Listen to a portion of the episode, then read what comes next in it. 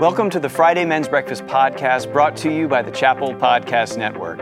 In this final week of our study from the Israelites' journey in the wilderness, the Israelites finally cross over the Jordan River into the promised land of Canaan. We will find how we are called to be a people of courageous faith and confidence. So, I encourage you now to open your Bibles to Joshua chapter 1 and join us for one last lesson as we continue to learn how the journey from bondage to freedom points us to Jesus Christ. We were here exactly nine months ago today, and over the past nine months, uh, some things have changed. We've seen a lot that's changed in our world. We've seen a lot that's changed in the landscape of our nation. Uh, but we know that much that is most important has stayed the same. That is God's faithfulness, and his commitment to us as his people, as followers of Jesus Christ.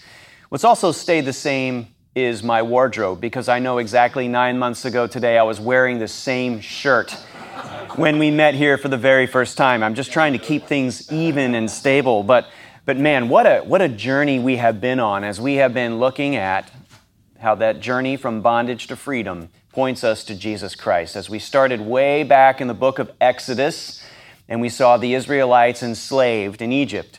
And we saw how they cried out to God, and God heard, and God remembered, and He saw, and He knew, and He acted to redeem His people based off of His promises. And that what we get to experience today, as we look at the very first few uh, parts of the first chapters of Joshua, is that we see God making good on his promise to bring his people into this promised land of Canaan, like he said he would.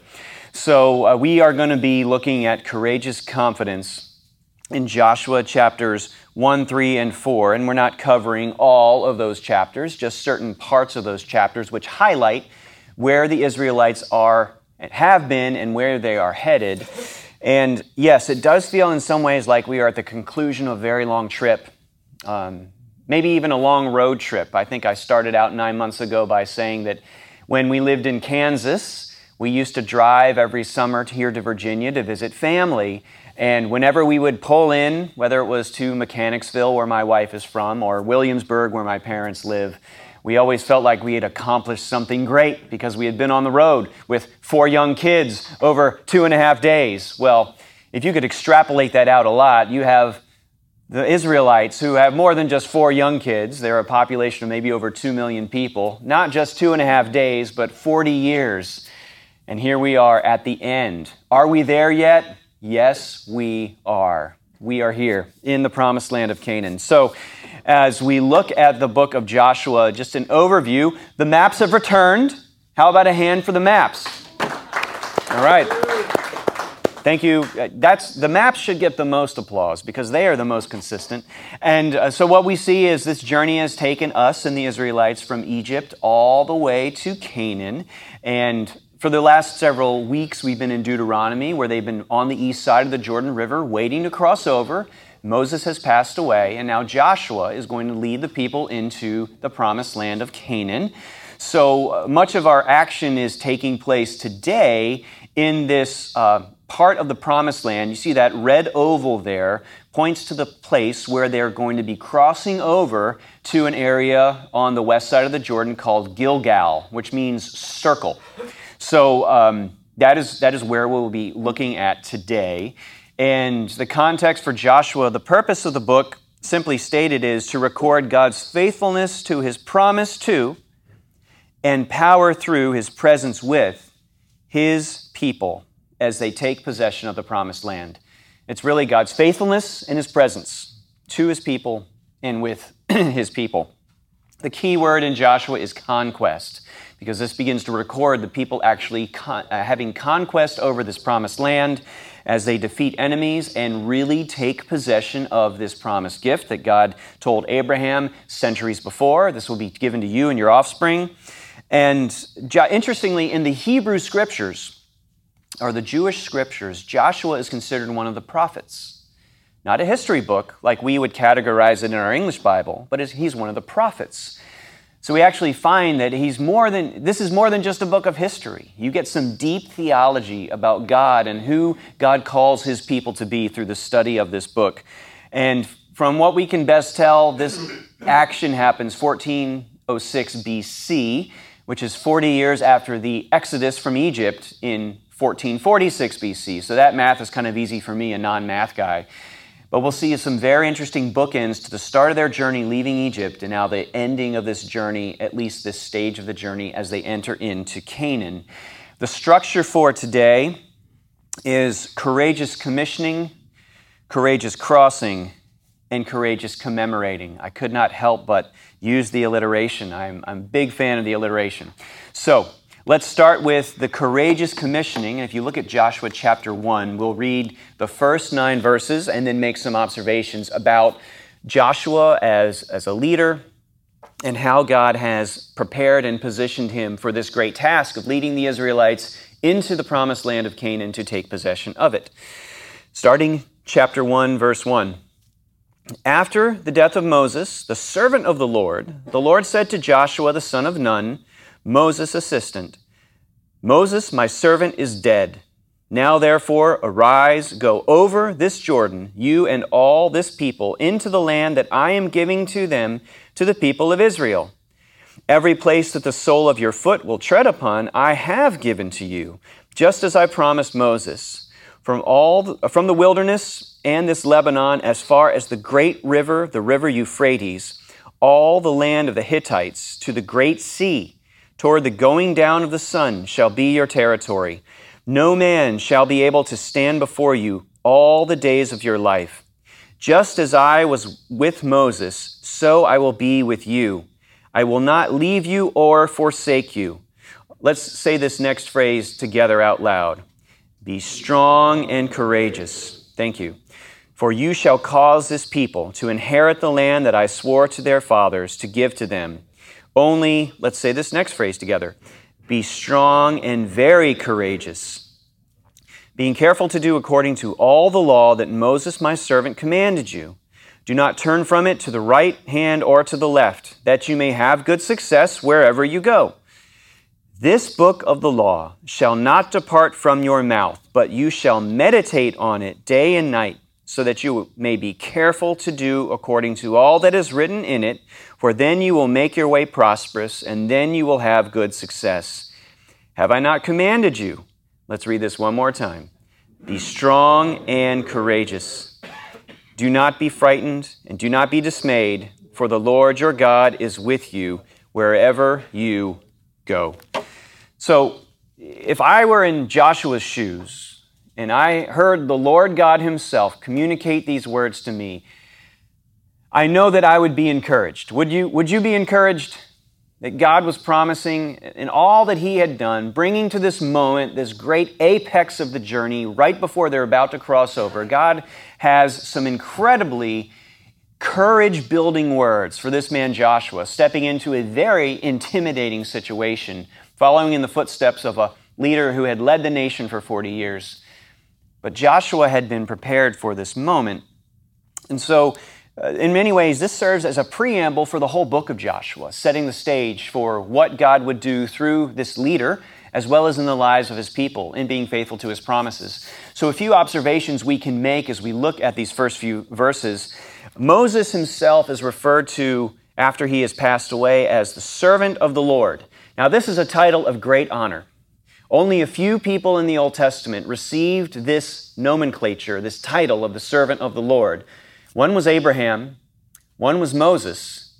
David also received this great title.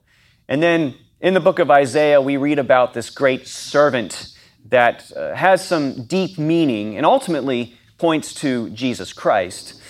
But Joshua steps into these shoes of the servant of the Lord. Now, Joshua would receive a wonderful honor that in the very end of this book in chapter 24, Joshua would also receive title servant of the Lord. So God tells him, Moses, my servant, is dead. Okay, duh. No, no problem. We understand that. And the obvious next step is for Joshua to be the man to lead the people of Israel. And so God gives him a very prophetic call Arise and go. which, if you read throughout the Old Testament, is often a call that God gives to his prophets. Arise and go, say to Jonah, to Nineveh, and so forth. So now Joshua is in this position of spiritual and, and, really civil leadership over the people to arise and go to a place where they had not been before, but a place that had been promised to them and had begin, been given to their ancestor Abraham as a covenant promise. And God says very definitively every place where your, the sole of your foot treads, I have given it to you. It's a done deal. The promise will be fulfilled. And Joshua is given great confidence and great courage through these words. Just as God was with Moses, God will be with Joshua. And the courage that Joshua should have, that's why we, we said that phrase out loud be strong and courageous or be strong and very courageous, is really threefold. He should be strong and courageous because the people will inherit this land. This is the promise that God made back in Genesis chapter 15, verse 18, where he said to Abraham, On that day that the Lord made a covenant with Abram, saying, To your offspring I give this land, from the river of Egypt, that is the Nile, to the great river, the river Euphrates. And you see that language echoed here as uh, the river of the great river, the river Euphrates, all to the land of the Hittites, to the great sea, that is the Mediterranean Sea, this huge patch of real estate on this planet. God had promised to give to Abraham and to his offspring forever. And now Joshua gets to lead them into the heart of this promised land to conquer. And he was to be courageous. Now, what we find too is that this strength and this courage was contingent upon Joshua being disciplined to be a person to obey God's law. So we find that God's revealed word played an important part in, in a foundational role in Joshua's own courage and strength. But Joshua had to make sure that he was a man of the word in order that that courage and strength would be sustained through this battle campaign, through this military campaign that he was going to lead the Israelites through.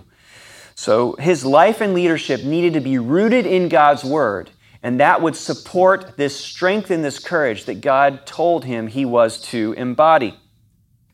Uh, and when God uses the language, be careful to do everything that is written in it, that word careful is, is a word for like guarding or keeping. Joshua was to be very careful and closely guard the truth of God's word and keep it close to his heart. God tells him he is to meditate on it. That word meditate is an interesting word. It's the one that doesn't just mean mentally meditating, but actually verbally speaking repeatedly the truth of God's word. And maybe you've done this. Has anyone ever embraced the discipline of scripture, memory? Of memorizing verses from the Bible? I see a few hands. I know some of you have done this. What's one of the most helpful ways to do that? Is that you say it out loud. So you hear yourself saying it repeatedly, and that helps your, your ears to hear it and your mouth to speak it and your heart to internalize it. And so that's the idea behind this word meditate. It's, it's even a loud, out loud muttering or even a roaring or a growling. It could be translated growling out the Word of God, which is interesting. Finally, we see that in verse 9, uh, God tells Joshua not to be dismayed. That word could also be translated shattered or broken. God does not want Joshua's faith in this very important moment as a leader for God's people to be shattered or broken. He wants that faith to be strong. He wants Joshua to be courageous. And so we have a commissioning that God finalizes and formalizes right before Joshua is about to lead the people to take possession into this promised land. So that is the courageous commissioning. We now move to the courageous crossing. And guys, this is this is the moment.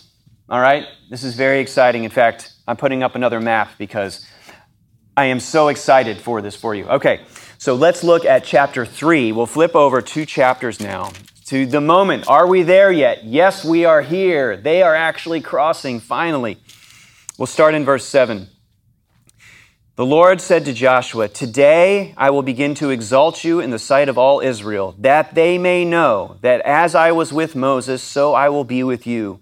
And as for you, command the priests who bear the ark of the covenant.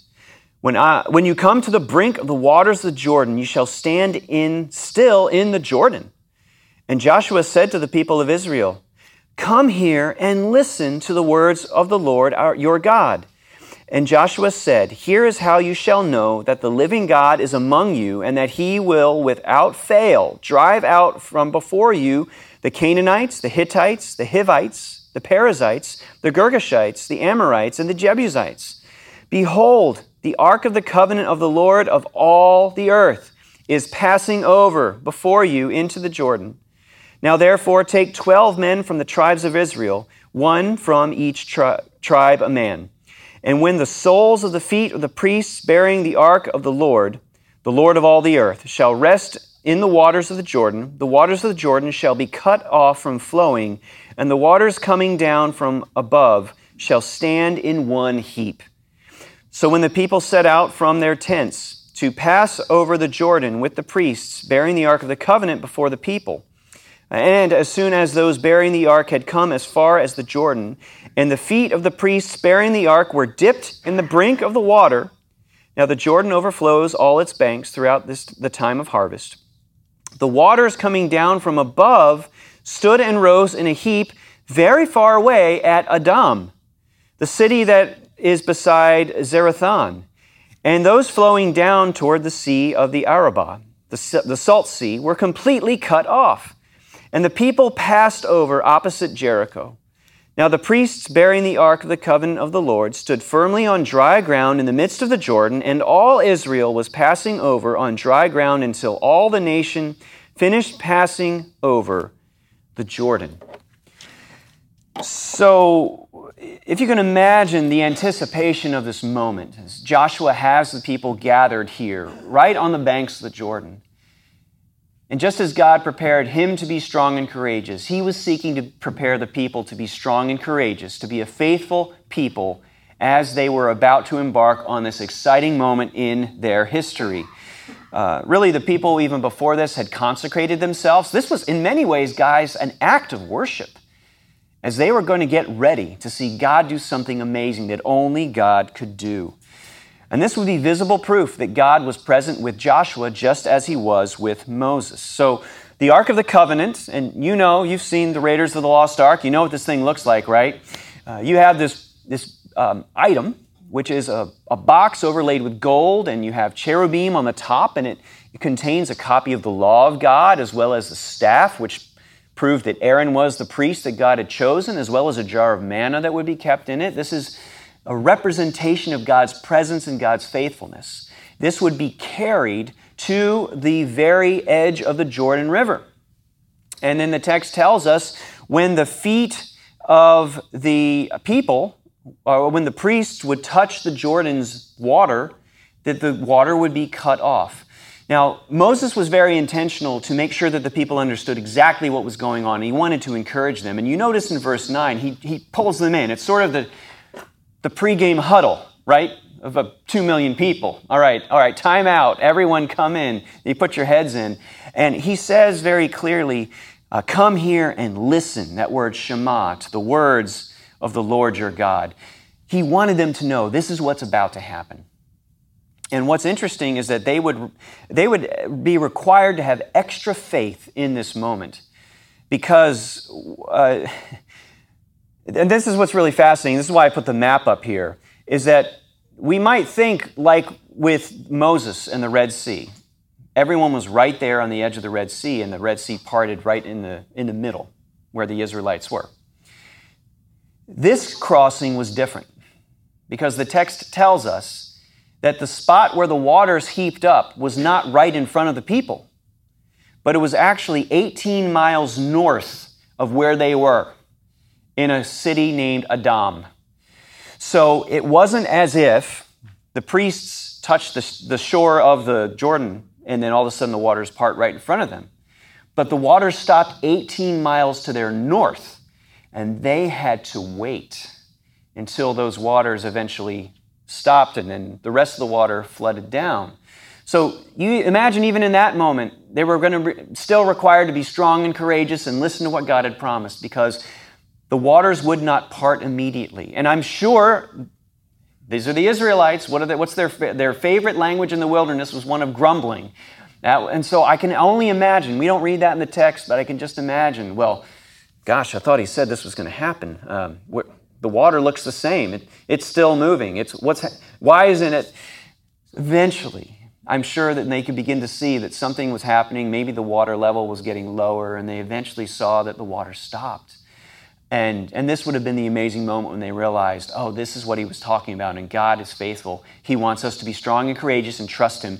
And this was a visible symbol that God would prepare them for victory just as He pushed back and held back the waters 18 miles to their north. As they moved into the promised land, He would begin pushing back, not immediately, not all at once in one miraculous divide, like He did at the Red Sea with Pharaoh and his army, but it would take time as God would cause them and invite them to trust Him as He slowly began pushing began pushing their enemies and giving them victory there. So you, you can kind of see how this was a metaphor for the victory that God would eventually give them. They still needed to be a people of faith and trust, but it would take some time.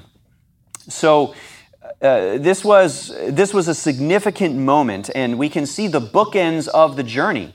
They started crossing the Red Sea when they entered the wilderness, right?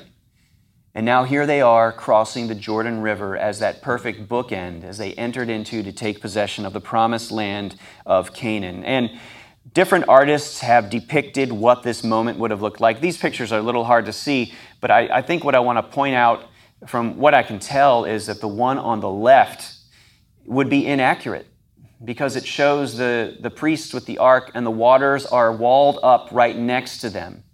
But we know that the waters walled up 18 miles to the north. So, again, trying to, uh, to let's, let's see what the Bible says rather than what artists depict. So, to me, that's very interesting. It's a courageous crossing, but it's a promise that God wanted his people to know he would fulfill, just as he would fulfill his promise to defeat their enemies when they entered into the land of Canaan to take possession of it. So we now get to uh, the final section, which is the courageous commemorating from Joshua chapter 4. And let's read the first three verses, and then we will hop to the end of the chapter for some special observations about what's going on here. Joshua 4, verses 1 through 3. Uh, oh, and by the way, when you read, just as we just did, about passing on, passing over, this is the same Hebrew word which is used in Exodus 12 when the angel of death passed through the land of Egypt and killed the firstborn of the Egyptians, but spared the firstborn of the Israelites because they had trusted in the shed blood of the Lamb that they put over their door and acted in faith. I find that just a fascinating in the connection of the language there. So, verse 1 of chapter 4 when all the nation, two million people, by the way, this took maybe half a day for everyone to move across this river. When all the nation had finished passing over the Jordan, the Lord said to Joshua, Take twelve men from the people, from each tribe a man, and command them, saying, Take twelve stones from here, out of the midst of the Jordan, from the very place where the priest's feet stood firmly, and bring them over with you, and lay them down in the place where you lodge tonight. Now, verse 19. The people came up out of the Jordan on the tenth day of the first month and that's going to be important. And they encamped at Gilgal on the east border of, the Jer- of Jericho. And those 12 stones which they took out of the Jordan, Joshua set up at Gilgal. And he said to the people of Israel, When your children ask their fathers in times to come, What do these stones mean? Then you shall let your children know. Israel passed over this Jordan on dry ground. For the Lord your God dried up the waters of the Jordan for you until you passed over as the Lord your God did to the Red Sea, which he dried up for us until we passed over, so that all the peoples of the earth may know that the hand of the Lord is mighty, that you may fear the Lord your God forever. That's always God's purpose in all his activity. All of his activity is his mission that the world may know that he is mighty and he is the true God. So, as we think about what the Israelites were asked to do, they were asked to take 12 stones, one representing each tribe, and they were to build a monument commemorating this great act of God's deliverance. And what's fascinating to me is that the detail is given, if you caught this, in verse 19 that they came through the Jordan, collected these stones, and passed over on the 10th day of the first month. Well, I was, as I was studying and preparing this, I came across a note that noted that this is an important day in the life of the nation of Israel, of the people. And we have to go back to Exodus chapter 12, verses 2 and 3, to see where the 10th day of the first month, which at this point in Israel's history was the month of Abib, which is not the first month in their calendar year, but the first month in their liturgical or religious year. Now, the month Jews would refer to this as the month of Nisan. After the Babylonian exile, the month of Abib was changed to the name of Nisan. But here's why this day is important. In Exodus 12, and this blew me away. Exodus 12, 3, we read these words as God is instructing Moses about the celebration of the Passover, which commemorated this great act of deliverance that was about to happen as God would bring the Israelites out of Egypt. And they were to commemorate this each and every year in a festival and a feast. And Jews still pass, uh, celebrate Passover to this very day. But here's what God instructed Moses This month shall be for you the beginning of months, i.e., the first month. It shall be the first month of the year for you. Tell all the congregation of Israel that on the tenth day of this month, Every man shall take a lamb according to their father's houses, a lamb for a household. And then we read on that what the Israelites were to do is they, they select this lamb on the 10th day of the first month. Then on the 14th day of the first month, they slaughter that lamb and sacrifice that lamb and cook that lamb and eat it in memory and gratitude and celebration of what God had done on the Passover. So I believe this detail is important to note that the day the Israelites passed over and crossed the Jordan into take possession of the promised land of Canaan was the same day that they were to then go select a lamb from their herds. Because, by the way, they had to bring all the animals across the river too, and that, that would have taken some time. But they had their animals with them. So, this is the same day that they were to take the animal and select the animal that they would eventually sacrifice four days later, now in the promised land to celebrate the Passover for the first time as a nation in the land that God had promised. Do you, do you see some of the special significance of that? That this happened on the very day that they were to select this animal. Four days later, after being in this place called Gilgal, they would celebrate the Passover for the very first time. So, what we have seen is that God wanted the Israelites to be reminded of his faithful provision in the past so on that same day that they selected the lamb, they would cross the Jordan River. And then four days later, they would sacrifice that lamb and celebrate the Passover. So we have an old reminder of God's faithfulness with that 10th day of the first month. Then we have a new reminder of God's faithfulness with the collection of these stones to look at and be reminded that God is faithful to his promise. And he did this to remind them of his faithfulness in the past as well as his faithfulness on that very day in the present, to remind them and point them to confidence that he would continue to be faithful in the future as he led them and guided them. These future generations would ask, What does this mean? What do these 12 stones mean? And that was the opportunity for their fathers to say, Well, let us tell you the great story about how God delivered us, not just out of this river and through this river Jordan, but across the Red Sea 40 years ago. It's fascinating, fascinating. So, as we think about and as we want to conclude this study with some application that should help us, my prayer, as I pray, will help me and help you to be a people that God calls us to be as we want to follow Jesus Christ faithfully now in the 21st century. I believe that the first application is that we should be a courageous people. We should be a courageous people. God wanted the Israelites to be a courageous people, and He gave them reminders of His faithfulness to them throughout their journey. In the same way, we should be a courageous people because of the incredible good news that we now know to be true, which is that Jesus Christ is alive from the dead, and that Jesus Christ is at the right hand of the Father, and Jesus Christ is coming again. And that is why we should be able to obey great words that Paul writes in Ephesians 6:10 that read, Finally, be strong in the Lord, in the strength of His might. Remember, God was pushing back those waters and holding back those waters to be a reminder to the people that he would push back and hold back and defeat their enemies.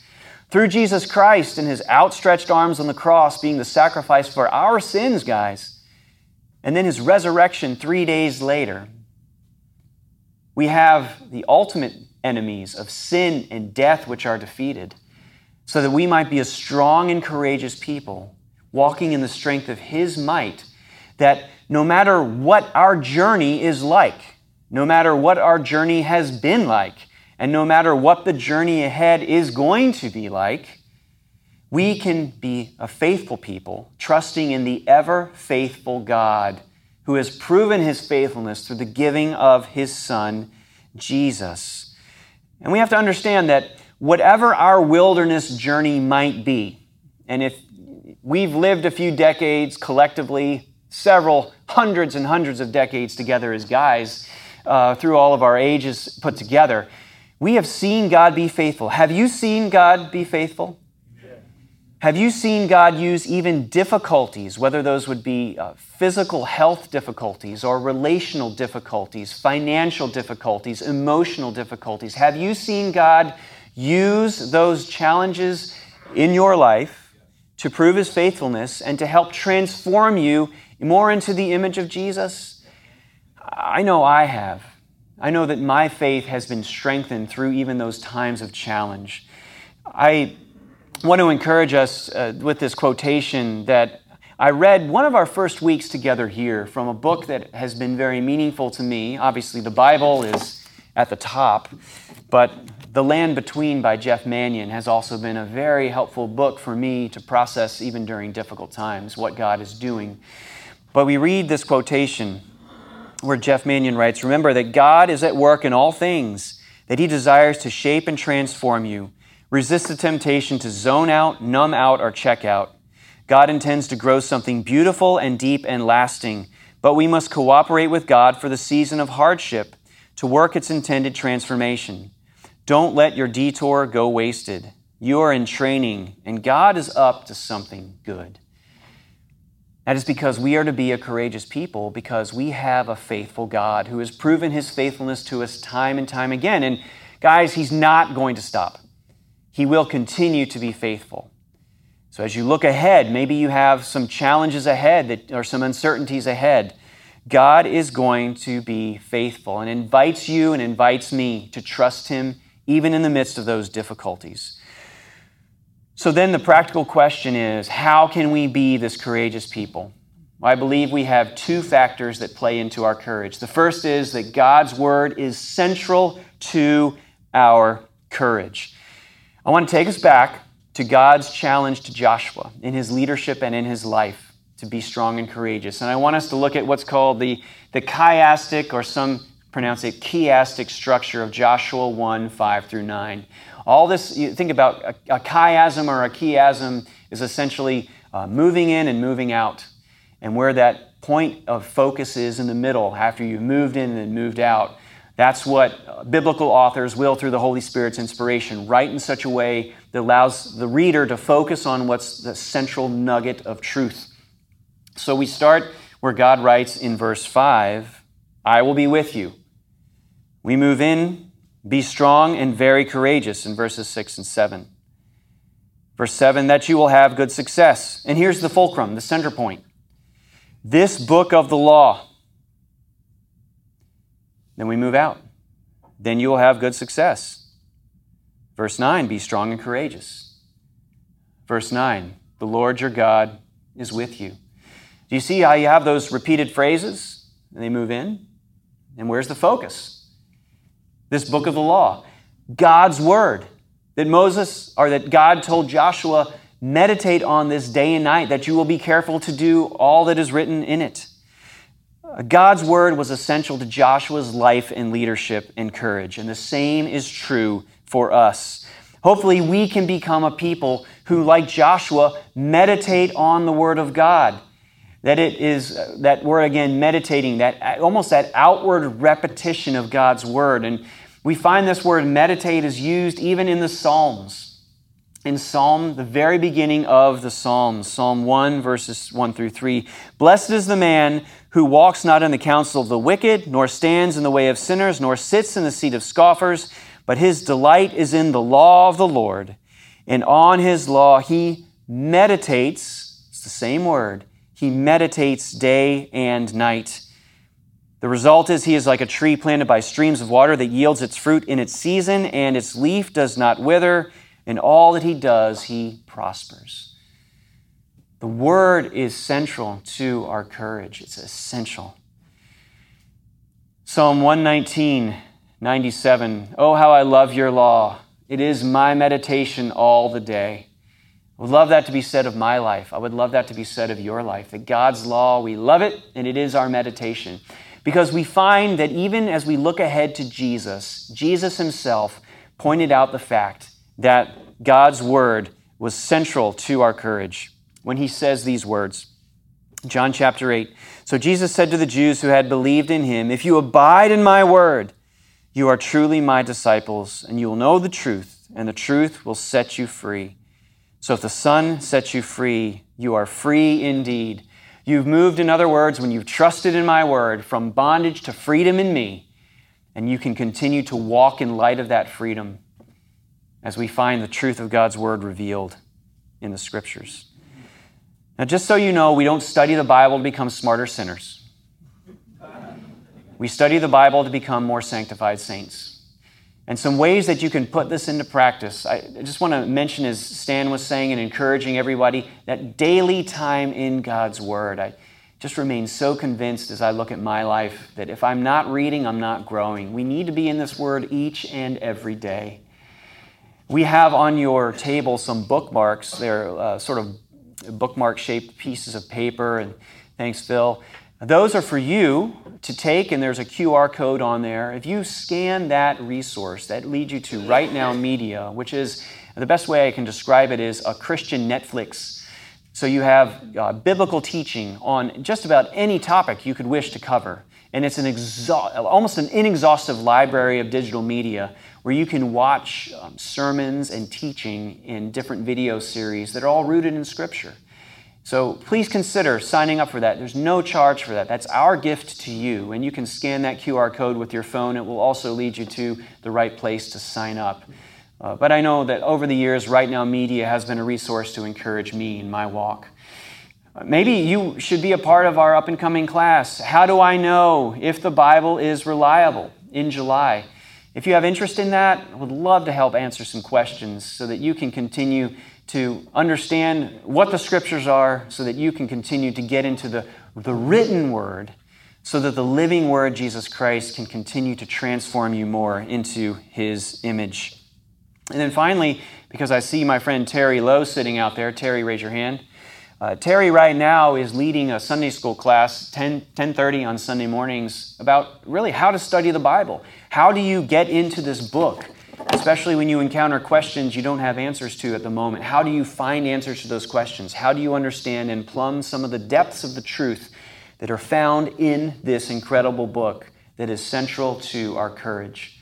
So, if you have questions, to maybe talk to Terry after or talk to me, and I'll put you in touch with Terry. So, God's word is central to our courage. And finally, God's promises are foundational to our courage as well. And that's why God asked Joshua to command the people to collect a physical reminder of the spiritual reality. Those 12 stones, which would be assembled in some sort of a monument, would point back and remind God's people of God's faithfulness. And maybe you have some mementos that you have in your office or in your home, your living room, that remind you, oh, that I remember when God was faithful. Maybe you haven't looked at them in a while. Maybe you need to go back to them. Now, we don't worship these items. There's nothing special about them in and of themselves, but we worship the one that they point towards, who is Jesus Christ and his faithfulness. I don't want us getting an unhealthy sense of revering uh, something that is just a thing. But I know for me, as I sit in my office, I have this bookshelf, and on the top of the shelf, I have some articles that remind me of God's faithfulness and His call in my life in places where He has allowed me to serve Him and be. And I would encourage you maybe to go and look around your home and Be reminded as you look at some of these items of God's faithfulness to you in the ways in which He has shown you how faithful He is so that you might be a courageous person to follow Him. You know, God wanted to give the Israelites a reminder of His faithfulness in the past as well as the present, to give them courage in the future as they move forward. And I believe that He wants to do the same in our lives as well. He is always faithful to His promises to His people. And we know that as we look ahead to this story of the Scriptures and we flip pages all the way to 2 Corinthians chapter 1, we read that all the promises of God find their yes in Him, that is, in Jesus Christ. That is why it is through Him that we utter our amen to God for His glory. Because of Jesus, guys, because of this incredible journey from bondage to freedom that He has brought us through and will continue to bring us through, we can have confidence because God fulfills His promises all the time. Maybe not in the time that we want. The Israelites, again, had to wait as the water trickled and stopped rushing over those 18 miles north of them. But eventually, God fulfills His promises, and He is faithful. Thank you so much for joining us on our journey through the wilderness with the Israelites. Our hope is that you have been able to deepen your walk with Christ as you experience your own journey from bondage to freedom in Him. I encourage you, while this study may be coming to an end, to stay tuned for our next study. If you visit wcchapel.org slash men's breakfast, you will find out more information about the Friday men's breakfast, as well as more information about our study which is to come. Until then, God bless.